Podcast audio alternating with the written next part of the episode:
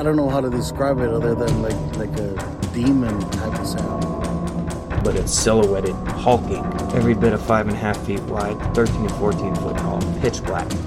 The one thing that ran through my mind when I had this encounter was I don't have a big enough gun. Your host, two time witness and field researcher for more than 40 years, William Jevning. Welcome to Creek Devil. Speaking with Aaron today. Aaron, how are you? I'm all right, man. How are you? I'm good. I'm good. This is my relaxing time of the day, so. well, Hmm. I'm just going to give you uh, the microphone, so to speak, and you know, tell me what happened. Okay, this was uh this was in October, mid October, about six years ago. Um, me and two friends of mine, we don't really uh, get to go hunting very much, but we all made an agreement that year that we wanted to go deer hunting. And so we don't have the money for any sort of like private hunting lease or anything like that. So we started researching on the internet, uh, like public land and state parks and stuff like that that you can hunt at for free. And so we're not far from uh, this really, really dense forest called the Big Thicket, which is, uh, I don't know, about 30 minute drive east of Sour Lake, Texas. And uh, we decided to look on Google Earth to find a pretty remote place we could go check out. And we were, our plan was, was to uh, find a spot and go out and camp and see if we found any signs of deer or hogs or anything like that. So we found uh, a place in the big thicket where this one road goes back probably five or six miles, this little dirt road into the middle of nowhere. And we're like, well, man, there's there's got to be critters out there. You know what I mean? So let's go make a little one night camping trip out there and see if we see anything. And so we decided to, and uh, we drove out there, and it's probably a good hour and a half drive from where I live. And um, so we find the dirt road. We get all the way out there, and we find this dirt road. This dirt road is only wide enough for like one pickup truck to go down at a time. So we start heading down this dirt road. We know it's going to take us a few minutes to get all the way to the end because it just dead ends in the middle of this section of the big thicket. And uh, we get off the main road, we turn down the dirt road, and we start going a little ways. And then on the right hand side, we see a tree. It's probably like the trunk of the tree is probably no bigger than a, a grapefruit or something, about that big around. And uh, but it snapped about seven foot up from the ground, and the top of it, with all the limbs and all the leaves and everything, was laying across the dirt road, and we couldn't pass it. So I got out of the truck and grabbed the machete and I chopped it down. And I was thinking, hey, we're going to need firewood for tonight. So I grabbed a piece of rope and tied it to the trailer hitch and tied it to the tree. And I was like, screw it, we'll just drag this thing all the way to the end and, you know, we'll make firewood out of it. And we went down a little ways further and there's another tree, the same thing, but this time it's on the opposite side of the road, on the driver's side of the truck. So I get out of the truck again. I chop this thing down. I tie it to the back of the truck, and we're just dragging a couple of half trees down the road. And then we hit a third one, and then we hit a fourth one, and and after repeating this process, and we had four trees tied to the back of the truck. I had to repeat this process probably seven or eight times. It's like the road was blocked almost every so often. So finally, we get to the very end of this road. We find a little clearing that's maybe 20, 30 feet off the dirt road from where we parked the truck. And so we set up camp and we decided to go kind of, you know, it's still daylight. I, I'd say it's probably four or five in the, in the afternoon by this time. And we had set up our camp and we decided to go walk around and look and see if there's anything, you know, we're looking for signs of deer or, or hogs or anything. And we didn't really see much. And so we decided to say, you know, screw it. The, the sun's going to go down in the next hour, hour and a half. So we'll just go chill at the camp. You know, it's just guys camping and we all have little one person tents and we dug a little fire pit and stuff. And uh, we decided, screw it, we'll just hang out for the night and, you know, cook some sausages and pork chops or whatever over an open fire and hang out and we'll try and take a look in the morning when we got more time. And so, yeah, we're just, you know, hanging out, drinking a couple of beers and got some sausages on a stick, and you know, your stereotypical just out in the woods and literally in the middle in, in the middle of nowhere, like where we were on Google Earth for like five or six miles in any direction you would point. There's nothing but woods. I mean, we're out there a good ways, and so this all starts probably about nine, ten at night, right when we're all like, all right, we're gonna thinking about going to bed, so we can get an early start in the morning. And we hear a whoop, this weird whooping sound, and it's it's pretty pretty far away. It's pretty distant. You know what I mean?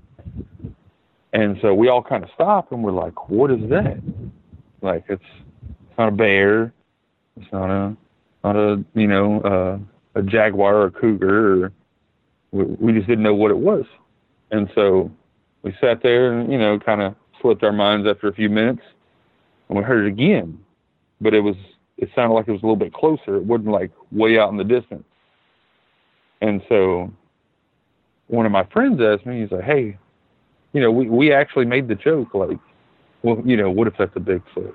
You know what I mean? And so I whoop back, right? And then it whoops back.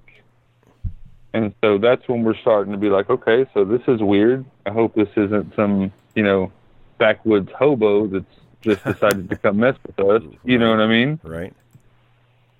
And so the whole time we're not realizing like we're cooking food over the fire. We got this little baby portable speaker going, listening to some music, can't really get too loud and stuff like that. And we're just hanging out. And so uh, I don't know, a good, you know, that that the whooping coming back after I whooped back kind of woke us up. You know what I mean? Mm-hmm. And so we're hanging out and talking and this, that, and the other. And then we hear footsteps. Okay, so out here in the big thicket, there is tons of pine needles and leaves just all over the ground. So you would know if you heard something walking up, you, you know what a deer sounds like walking on four feet, or what a hog would sound like. You know what I mean? You hear the the footfall on the leaves and the needles and stuff. Well, this is not on four legs, and th- and you would know like if one of your friends walked off to go like pee behind a tree or something, and him walking back, you would know it, it was him. And this is big, heavy footsteps. This is and it's coming from a little bayou that was probably 200 yards away from where our little campsite is. Okay. And so, you know, all of our attentions got sprung. And so we're looking in the direction that these footsteps are coming from. And now, now, mind you, I, I'm kind of a big guy. I'm six foot five. I'm like 260 pounds. And so I'm clearly bigger than my two friends. And we're sitting in our chairs and we hear these footsteps coming and it just keeps getting closer, keeps getting closer. Now there's the the big thicket is so thick and dense, you can't see more than I'd say 30 foot.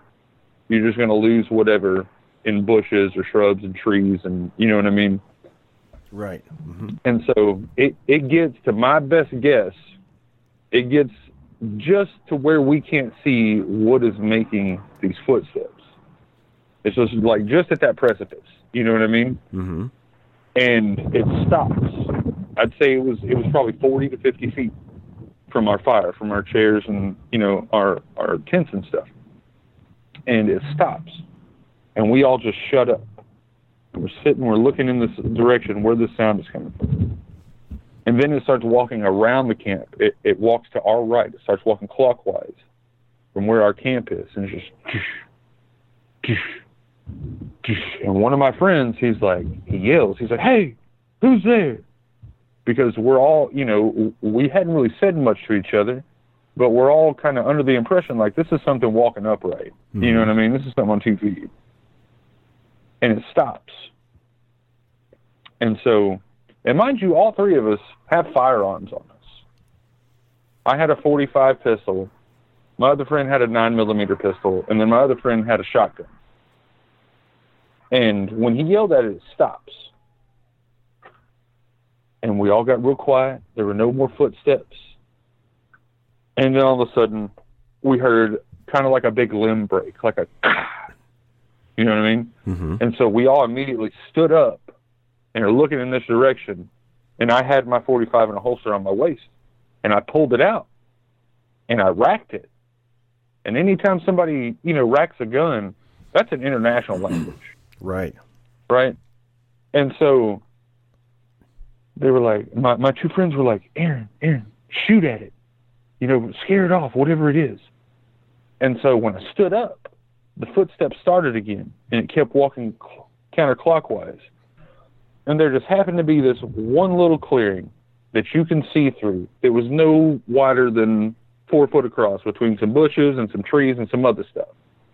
And right when I stood up, I pointed my gun in that direction and I yelled. I said, If you're a fucking person, you better say something or I'm about to shoot you.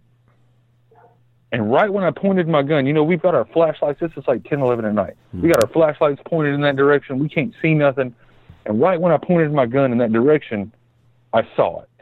It stepped out from behind this tree with one step, and it looked like it probably stepped a good seven, eight foot with one stride. Like it was one step, and then the other foot left, and it was behind these bushes. I will never forget what I saw. And this thing, I, I remind you, this is I am six foot five, and if I was standing next to this thing, like shoulder to shoulder, the top of my head would have been just above its elbow. Wow. This thing, this thing was huge. I, I, I estimate like over eight foot. This thing was huge, mm-hmm. and it was dark, dark brown. You could see the fur like matted coming off of its forearms, like like really matted fur, like you see on a yak or something. You know what I mm-hmm. mean? Right. Right. and we could smell this thing. And this thing smelled like skunk, like a dead skunk, and body odor. And it, it was so pungent, like it, it kind of grossed you out, even though it was that far away. You mm-hmm. know what I mean? And it stepped across, and I immediately crouched down, and I was like, "There it is, there it is." And I'm telling my friends I saw it because they were still sitting down in their chairs. And so we're trying to shine our flashlights over in that direction, and there was a big old huge oak tree that it stepped behind. This oak tree had to be three to four feet across when you're looking at it. And it got behind this oak tree, and I yelled at it again. I said, "If you're a person, like, I, I, didn't know what I was seeing, man. Like, maybe this is an eight foot tall hobo. I, I don't know. I've Sure, never you- seen one before. You, you never what know, I mean? right? Exactly. And so I yelled at it again. I was like, "You better say something!" And it crouched down. This thing was so wide, shoulder to shoulder. It crouched down behind this tree that was like three to four feet across, and it put it like crouched down like a catcher. You know what I mean? Mm-hmm. And it put its two hands on the side of the tree, and you could still see the outline of its shoulders and its elbows with all the matted fur hanging off of it. And so one of my buddies was like, "Aaron, shoot at it, shoot it, scared away because I hadn't shot yet. So finally, I ripped off four rounds square at this tree. I was knowing I wasn't going to hit it because it was behind this tree. And I, I was like, man, this thing's got to run away if I shoot at this thing. You know what I mean? And I wrapped off like four or five rounds at this tree. And, you know, the flash of the muzzle and everything and the loud sounds, we didn't have earplugs. And we stood there for a minute. And then all we heard was a real deep, like, growl. Like, I can't even imitate this growl. Like, it was a growl like rattle your chest kind of thing. And, you know, we're all looking at each other like, oh my God, what is going on? And so I told Stanley, one of my other friends that had the shotgun, I was like, fire that shotgun. That thing is going to be hellaciously loud. And he stands up and he racks it and he yells again because this thing was walking upright. Mm-hmm. You know what I mean? And he yells at it. He's like, "Say something! Say something!" And there was no sound, no growl, no nothing. He shot one round at this tree, and then it was totally silent. And we stood there like, like stunned. You know what I mean? We can't really see too much, but we can still smell the smell. And so we literally stood there staring at this tree for a good 10 to 15 minutes, like not sitting down, not nothing, just staring in this direction. And so finally we're like, yo, what if we shot this thing? What if there's something dead over there? What if it's a dead person over there? And so it literally took us 20 to 30 minutes to gather up the courage to walk over there to this tree. We finally walk over there. We get to the tree. I had shot the tree. Stanley had shot the tree. But there's nothing. And if we heard this thing walk in, and if it got scared and run off, we would have heard it crashing through the thicket. You know what I mean? Taking right, off. Right. But we didn't hear anything like that. And so we're looking around and we're standing by this tree. It's got bullet holes all in it, and we're shining our flashlights in all directions, trying to figure out what's going on. But there's nothing there, Will.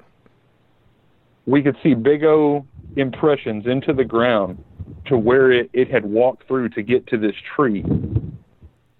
And these impressions in the ground, it's not really a footprint. It just pushed all the needles and leaves down where it stepped. Sure. But the thing had to be like 20 inches or more. And so we're like, oh my God, no one's going to believe this. Like we finally like calmed down, like, okay, whatever it is is gone. But the thing is, is we can still smell it. We still smell this really bad like body odor, body odor and skunk smell. So it's still close But there's by. nothing there. So we go back to we walk back over to our uh, our chairs and our little fire that we dug in the ground where our tents are and stuff.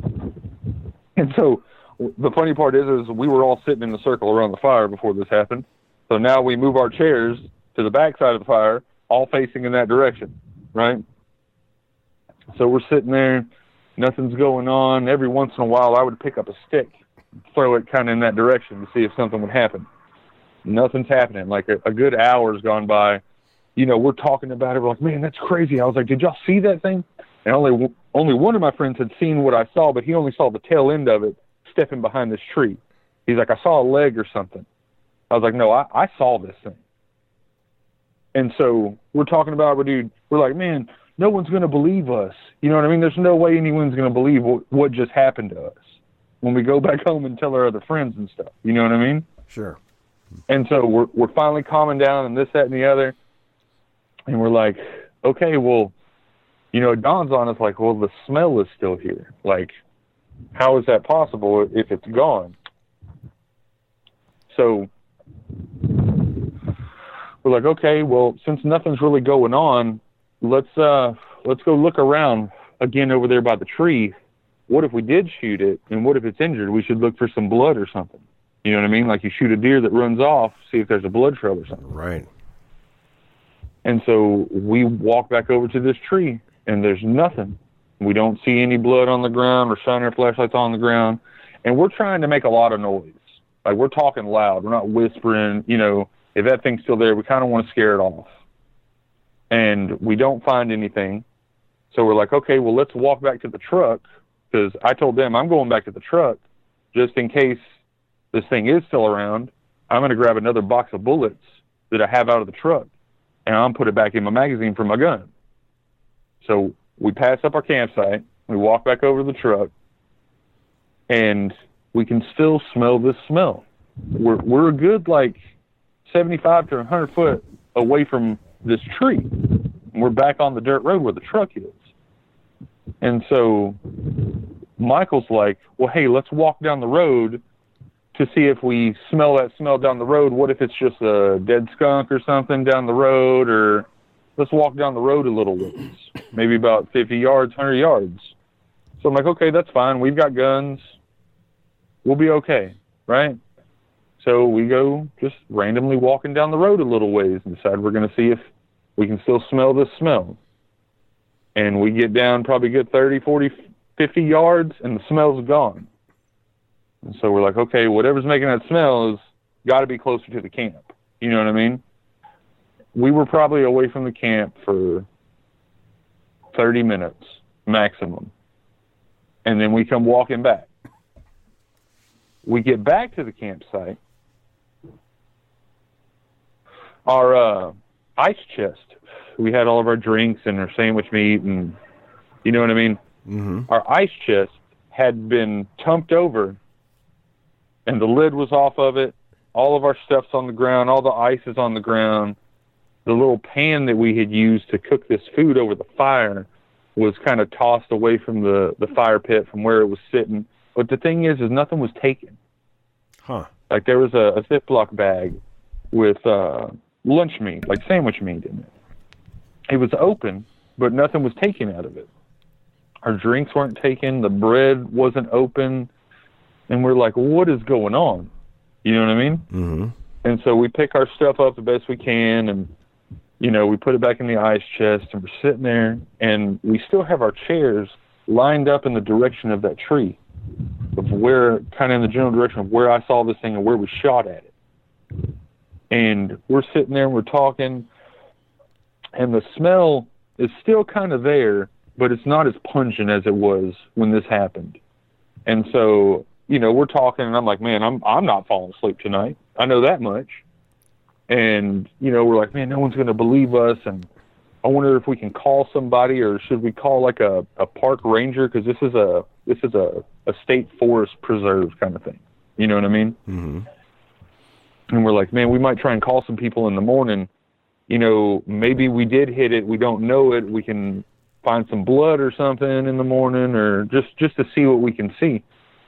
And I was I was telling him like, man, after what I just saw, like no joke, I'm not going to sleep. And we're just sitting there talking about it. It's it's probably been a good hour, hour and a half since we shot at the thing. It's it's pretty late at night. You know, it's probably midnight or so. And we're sitting there talking, still have our chairs faced at this tree, and we hear the footsteps again. But the thing is, it's 180 degree, degrees behind us, like it's coming from where the truck is, and it keeps walking up on us from behind. And so I just told my friends, I said, on three, we are going to stand up, turn around, and we're all going to shoot our guns in that direction. Don't hit the pickup truck, by the way. Right? Right. And so we stand up and we turn around, we point our guns, and we know we're aiming just to the right of where the truck should be. And that's where the those footsteps are coming from again. And I unloaded 12 rounds of 45 in that direction. My friend with the shotgun shot four or five times. My friend with the nine millimeter just un- unloaded that thing in that general direction. And the footsteps stopped. And I was like, we're going now. We're running over there right now. We grabbed flashlights. I had one more magazine. I jammed it in my gun and we literally ran in that direction to see if we could find anything. We got all the way to the road to where we're probably like 20 feet behind our truck on the road, and there's nothing. We can see a couple little limbs that I think the shotgun clipped, but there's nothing. Okay? And so at this point, I'm not going to mention any names, but one of us wanted to go home really bad one of us wanted to leave really bad. And I understood because we were all supremely freaked out. The smell is back, but we can't find anything. So we go back to our campsite and we now we line our chairs up back to back to back, sitting in our chairs, waiting to hear this noise again. We don't hear anything. We sit there literally awake probably till two, three in the morning. And it's all quiet the smell goes away. There's no more footsteps. There's no more whooping or anything like that. And so we sit there, and finally, one of my friends, the guy with the nine millimeter, he's like, "Okay, well, if anybody, if any of us is going to get some sleep, we need to take turns watching. One of us needs to stay awake." And we all agreed upon this. So I said, "I'll stay up first. So mind you, we have these little, you know, one person tents, right? And they're all kind of in a semicircle around a little fire pit. So my two friends get into their their tents and I'm sitting up just waiting. There's no cell phone service out there. You can't call nobody because you're in the middle of nowhere. And so I'm just sitting up, sitting by the fire, kind of stoking it, throw a few limbs on there because I don't want it to die down too much. And before I know it, I'm nodding off in my chair. I, I have no idea how late it is. You know what I mean? It's Sure. definitely past two in the morning. And I start nodding off in my chair. And so I stand up and I try and wake up and I drink a soda. And I'm looking around and I'm like, okay, well, there's no smell. There's no sounds. I think this is probably just one of the wackiest nights in the woods I've ever had. So I didn't bother to wake up either of my friends. I climbed in my little one person tent, right? Climb in my tent, I zip it up, and the fire's dying down. And I, I don't know if I dozed off or if something woke me up, but I opened my eyes. It's still pitch black outside, and the footsteps are coming. The footsteps have come back, and it's walking in, and it's closer than it's been before. And I immediately snapped to reality and realized, like, whatever this is, is back. And so I grabbed my gun. I'm laying in a nylon sleeping bag inside of a nylon tent. And you know, when you move inside of a tent or a sleeping bag, it makes that nylon moving sound. Right. You know what I mean? And so I'm like, I'm not going to make a sound. I'm just going to sit here and hold my gun. And whatever this is, please, please go away. And I'm laying there wide awake. And I know I'm about to make an out, outlandish claim right now, but this is what happened to us. This thing walked up to my tent. This thing was standing over my tent. And I know it was is because it stepped right next to my tent and I could feel the grass move next to me, like underneath my body. I can smell the smell. It's right there. And then I can hear it, it's so close, Will, I can hear it breathing. Okay? And I'm pretty sure it crept down, like kneeled down next to my tent, and the top of my tent just kind of like a light breeze blows through and moves your tent. It's that close. I think it's breathing over the top of me. And I am not moving a muscle. Like, I have never been this scared in my life, ever. And I'm just laying there looking at the top of my tent, moving ever so slightly. And it starts making this little grunt sound. Well, not a little grunt sound, but it starts making this grunt sound, kind of like, but much deeper, like. hmm And I'm like, what is going on? And I, I think what it's doing is trying to see if we're asleep. You know what I mean? Probably. and it stands up. It stands back up because I, I hear the breathing and I hear it making these noises. But it was so close the first time that it stands up and I still hear it breathing, and it starts walking around in our campsite, like in between my tent and one of my friends' tents. And it walks over to the ice chest, which was tumped over earlier. And all I hear is the ice chest fall over and all the stuff pour out of it. I can't see out of my tent. There's no little windows or whatever. And so I, this time it has walked around. Beforehand, it was standing. I was laying on my left side, and when it when I saw my tent moving, I'm pretty sure it was square in front of me, but it had walked around to the back side. And I'm not going to roll over. And I'm sitting there thinking, like, if I move, what if whatever this is freaks out? If I shoot, what if I only wound this thing Could be right on you. and and just yeah, it's supremely pissed off. You know what I mean? So I'm laying there. Unbeknownst to me, both of my other friends in their tents right next to me are wide awake, listening to the same thing, thinking the same thing, and none of us are moving an inch. We're just laying there. And it probably stayed next to us. Uh, well, it seemed like an eternity. But my best guess after thinking about all this and running through everything in my mind again, it probably only stayed there for 30 to 45 minutes. It walked around the camp. I'm pretty sure it walked over to where the truck was because there was smudges along the side of the truck and I could hear something hitting the truck. And it, it wasn't a windy night. hmm It's not like limbs or anything were hitting the truck. And then it walked back over to the camp, and the fire had already died down so much it, it was just embers and coals. You know what I mean? Right. And it it literally stayed around us for I would say 30 to 45 minutes. And the only sort of windows I have out of my little tent is that little mesh stuff, but it's down by my feet, right? And I can barely see out of the tent. I can kind of see some sticks and some branches and stuff like that, but it stayed there till just before, you know, when the sun is about to come up and the black skies just starts turning blue, you know, and it starts to lighten up a little bit. It stayed around just to where you could kind of see a tint of blue in the sky instead of black, and then it walked out of the camp in the same direction that it came from. and and just kept going and kept going and kept going. And in the morning, I got up. Well, I would say like an hour later, when I didn't hear any footsteps, I didn't smell any smells. I, unzipped my tent, you know, and I'm looking around outside and got my gun in my hand. The ice chest is tumped over again. And I got out of my tent and I was like, yo, are y'all awake? And then they're like, yeah, yeah, we're awake, you know. And I was like, what did you hear? What did you hear? We're, we're like comparing notes, like, like if I was having an acid flashback or something, man. You know what I mean?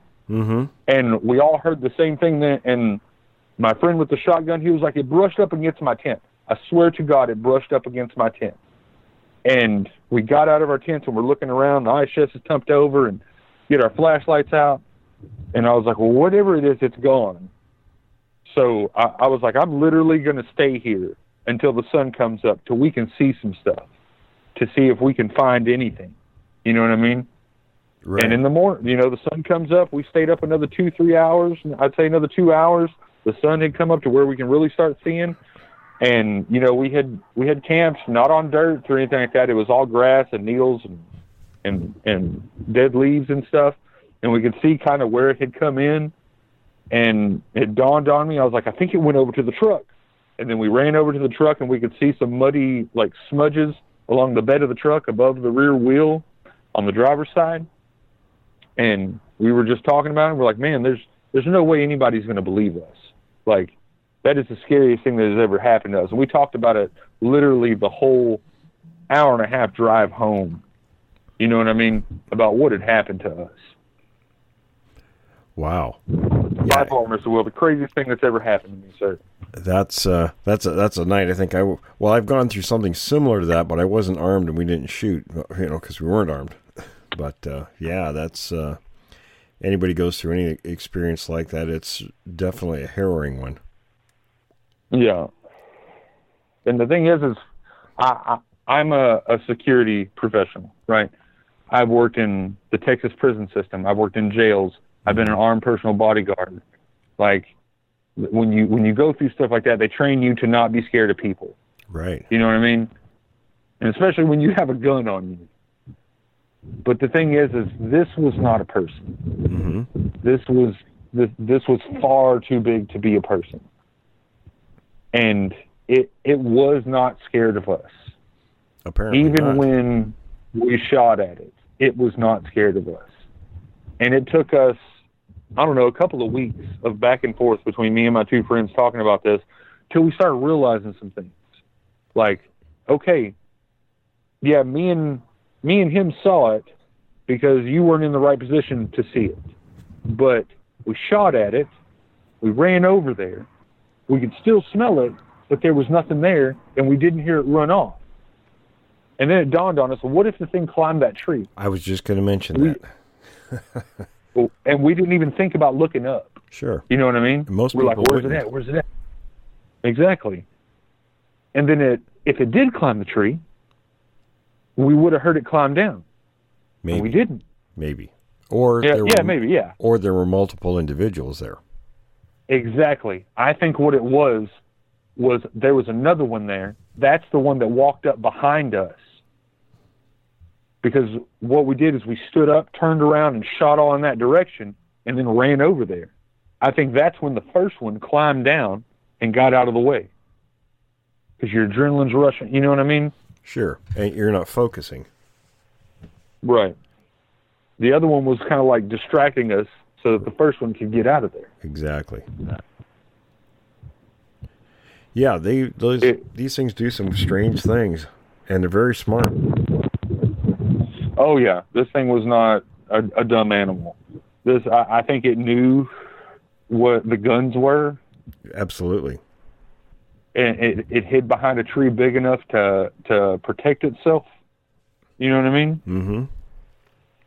And after all this, I mean, it it it, it really like set into us. You know what I mean? Like none of us have ever forgotten what has happened. Like I have not been back to that section of woods in six years. I have not gone in there whatsoever. I'm not going to go back in there. I don't blame you. if I go hunting again, if I go hunting again, I'm going to go to somebody's super cleared out hunting ranch You know what I mean? Where I know there's a person within Right. shot's distance.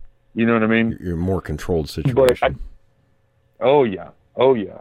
But I did some research, like on the internet, and I tried calling some people, like within the first week, trying to tell them, like, hey man, some crazy stuff went on out there. And the research that I found says that I, don't remember who this research was by, but they were they were saying that they think that there's different types of these things. right. right? Well, I actually they think, like- that information out. Oh, did you? Mm-hmm. And that's from an inside I have source. no idea. okay, okay. I I read this somewhere on the internet, and what what it was saying was was like the, the stuff that happens on the West Coast, like in California and Oregon and Washington, it's so mountainous that these these these Sasquatch they kind of have a fight or flight mentality, and in the mountainous areas, these things are more prone to just get out of dodge because they know they can climb a mountain way faster than a man can. But we're in we're in East Texas. Everything is flat, hmm and so what makes me think that that thing was trying to scare us up out of there. I think that's what the trees were Right. that we cut down on the road. It was like them kind of saying, "Don't come back here. This is our this is our spot." You know what I mean? Yeah. We had Well- no idea. I, I don't know who wrote that on the internet, but that's uh, that flight or fight stuff. That's kind of nonsense. Um, you're talking about something that's an apex predator, and then privately, I'll tell you some. I'll tell you some stuff about your area that's different than elsewhere. But um, I got you. um, when they come in like that territory, yes, big time territorial. Uh, as are all Yeah. all primates are very territorial.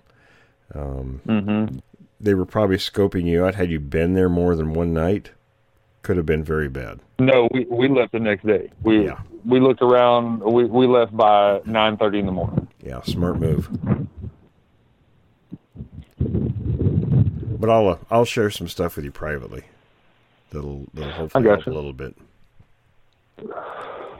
Now, one of those, one of the guys that was with me. Now, we're we're all we're all outdoorsmen, but we're not like hardcore go every hunting season kind of outdoorsmen. We kind of just, you know, we all have kids and stuff like that. We kind of go when we can. But I gave you a little insight of my background. But Mhm. the guy with the shotgun, he still goes hunting every year, but he goes to a private lease Right. and he was in the Navy for six years. And then my other friend, he was raised in the Boy Scouts and became an Eagle Scout, and he goes hunting every so often, but he goes to a private lease. Mm-hmm. Not any one of us have gone back to the big thicket since that happened. And sometimes, you know, friends or coworkers and stuff like that are talking about, oh, hunting season's coming, and I'll ask them, you know, where, you know, where do you go hunting at? Oh, I go here, or I go there. And if anybody mentions the big thicket, I, I tell them, like, man, you, you need to be careful. Mm-hmm. Don't ever go out into the big thicket hunting by yourself, ever. Ab- absolutely. Absolutely. Well, listen, I appreciate you telling me. Uh, I want to share some stuff with you, like I said, privately. Um, Yeah, that's fine. but uh, we'll go ahead and wrap up then, unless you have something else you wanted to mention. No, man, I I just want to say I really appreciate you taking the time to listen to my wacky story, man, because like I said, I I'm not out for fame and fortune. I'm not out to you know, capture or kill a Bigfoot, but I don't. I don't. these con- things I don't consider it wacky because this general situation you were in is very similar to one we were in. Um, some buddies and I when we were about um, eighteen, and Oh, had, a- wow. had a night like that with about four of these things surrounding the camp, and it was it, it was on par with the situation that you just described. And uh, for anybody that goes through anything like that, it's it's extremely frightening. Oh yeah, it's a game changer. Like I, I I'm not gonna go. Like I don't care if five guys want to come with me and we all have AK-47s. I, I'm not going in there. Like it's it's not happening.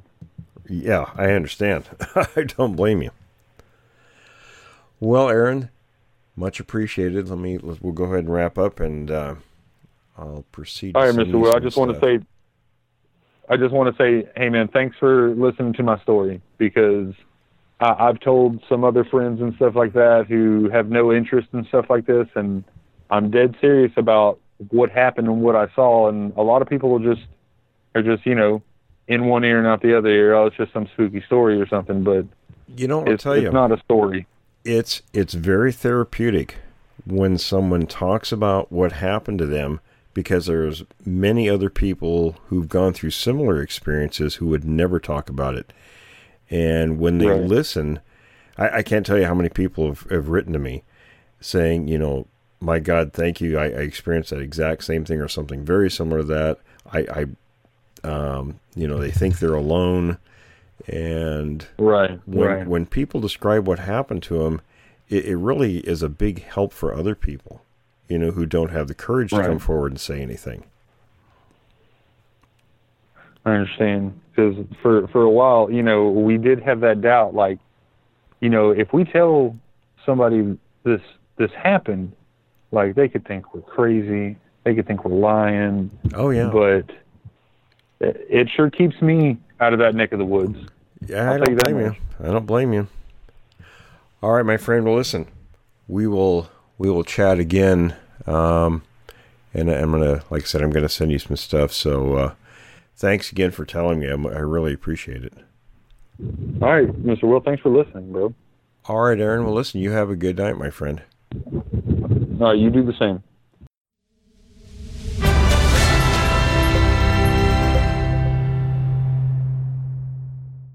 In Bigfoot history, Strawberry near Angels Camp, Northern California, March 1963. Mrs. Linda Campbell, Aloha, Oregon, phoned me on an open radio line show in Portland to say that on their honeymoon at Jack and Jill Ski Lodge, she and her new husband saw an 8 to 9 foot upright, shaggy creature while they were on a hike. It ran off on its hind legs. They told the lodge owners, who said they had seen the same animal previously.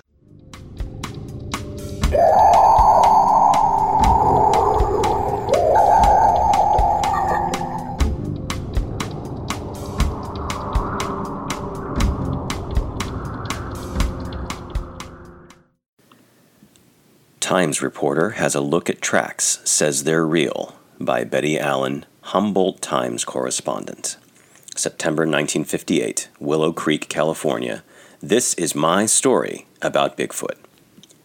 Idle words about wanting to see the huge tracks which have been appearing on the access road construction job at Bluff Creek caught up with me Friday morning at 7 o'clock. Philip Ammon, a neighbor, knocked at my door reminding me of the journey ahead. Checking with the Jess Bemis family, we found that there were new tracks to see. In the light traffic of early morning, we were soon rolling into Hoopa Valley with its light current of blue smoke hanging low. On the way to Weitchpec, five cows lay in peaceful contentment on a small turnout beside the road. A loaded logging truck passed within inches of their noses. On the one side of the road drops in a sheer descent for hundreds of feet into the Trinity River. On the other side, a rock cliff towered high above us. On down the road, a mother pig and three half grown piglets brought us to a full stop. On over the Weitchpec Bridge and up along the Klamath River, we were soon climbing the easy grade out of the canyon on the Bluff Creek Road through a wide road and well watered, we traveled slowly, for this was totally new country to us. A driver of the water truck directed us to take the lower road around Onion Mountain to the construction site. Tremendous cliff. The country is standing on end in the steep ridges that rise higher and higher. Here and there were rough rock and tremendous cliffs, but it is all slide country. No sandstone or cave formations. Bluff Creek is a good sized stream and looks like it would be fine for fishing. The rangers at Orleans say, for some reason, it is not. We talked briefly to Charles Doney, who was operating a tractor, and he offered us the use of his pickup truck. We never could have gone the remaining six miles otherwise. Here was a man's busy world. Heavy dirt movers working, but allowing us through. Jackhammer men had to pull their airlines out of our way. Extremely rough in some places, the road was unexpectedly smooth in others. What did we expect to see? Maybe one track, and we could say it was all a hoax. Or maybe an unexpected inner sight might give us the answer. Jerry Crew directed us to the location of the tracks. I'll show you those tracks, Crew said. I could tell that some of the construction men were quite skeptical. I am told that some of them wouldn't even go and take a look. The first actual line of tracks definitely jolted me. On the hard ground where Philip Ammon's number 12s made a very light imprint, the track of Bigfoot sunk a half to three quarters of an inch in depth. Twenty clear, deep footprints marched along the side of the traveled portion of the road. Eighteen more were seen at intervals where the tractors had not run over them. We followed them down the road for some distance and found them in both hard and soft earth. Gravel rolled out of the cut bank to the side of the road, and I quickly looked that way. I was nervous in realizing that I was in the middle of the forest growth. I looked back to see how far the men and the equipment were. The thought passed through my mind just what on earth is a peaceful old rocking chair grandmother doing here anyway? Doubts, hoax angle. We measured and studied the tracks. Could they be a hoax? Feet on the end of sticks? Rubber feet? Watching the activity of the men and how hard they were rushing their work to finish this portions of the road before winter, I could hardly see any of them putting in time at night, making three quarters of a mile of tracks of any kind. Bigfoot's tracks are in perfect proportion to what one would expect in their stride of sometimes 60 inches, 52 inches, or the one short step over a small mound of dirt, which was 40 inches. Even the depth to which the track had been pressed into the ground was in keeping with their size. What brings Bigfoot into the area? My guess is that the gasoline lantern light at the cook's tent attracts the wanderer's interest. There are workers living in both small tents and trailers close by the road. Now, is this a phony? A human hoax? If it is a prank, it is so natural Anyone with stilts with feet would have to have both foot impressions, but it isn't that easy to maneuver in the soft earth. If they are wearing novelty story feet, how do they weight them to get the right depth effect? And when a man works hard labor physical all day, does he feel like prowling about at night, missing his sleep to make funny footprints? Of Bigfoot, one of the bosses said, We have an agreement, the thing and I, but he doesn't know about it. If he leaves me alone, I'll leave him alone. We returned home, definitely no wiser, only knowing we had seen 38 perfect tracks at least 16 inches long and 7 inches wide. We saw them. We measured them. We are still puzzled.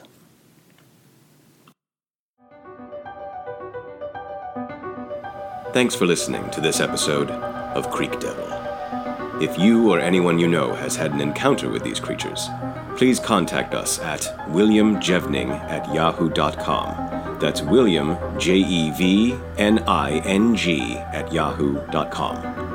All communication is confidential. Join us for another program next week. And until then, keep your eyes open.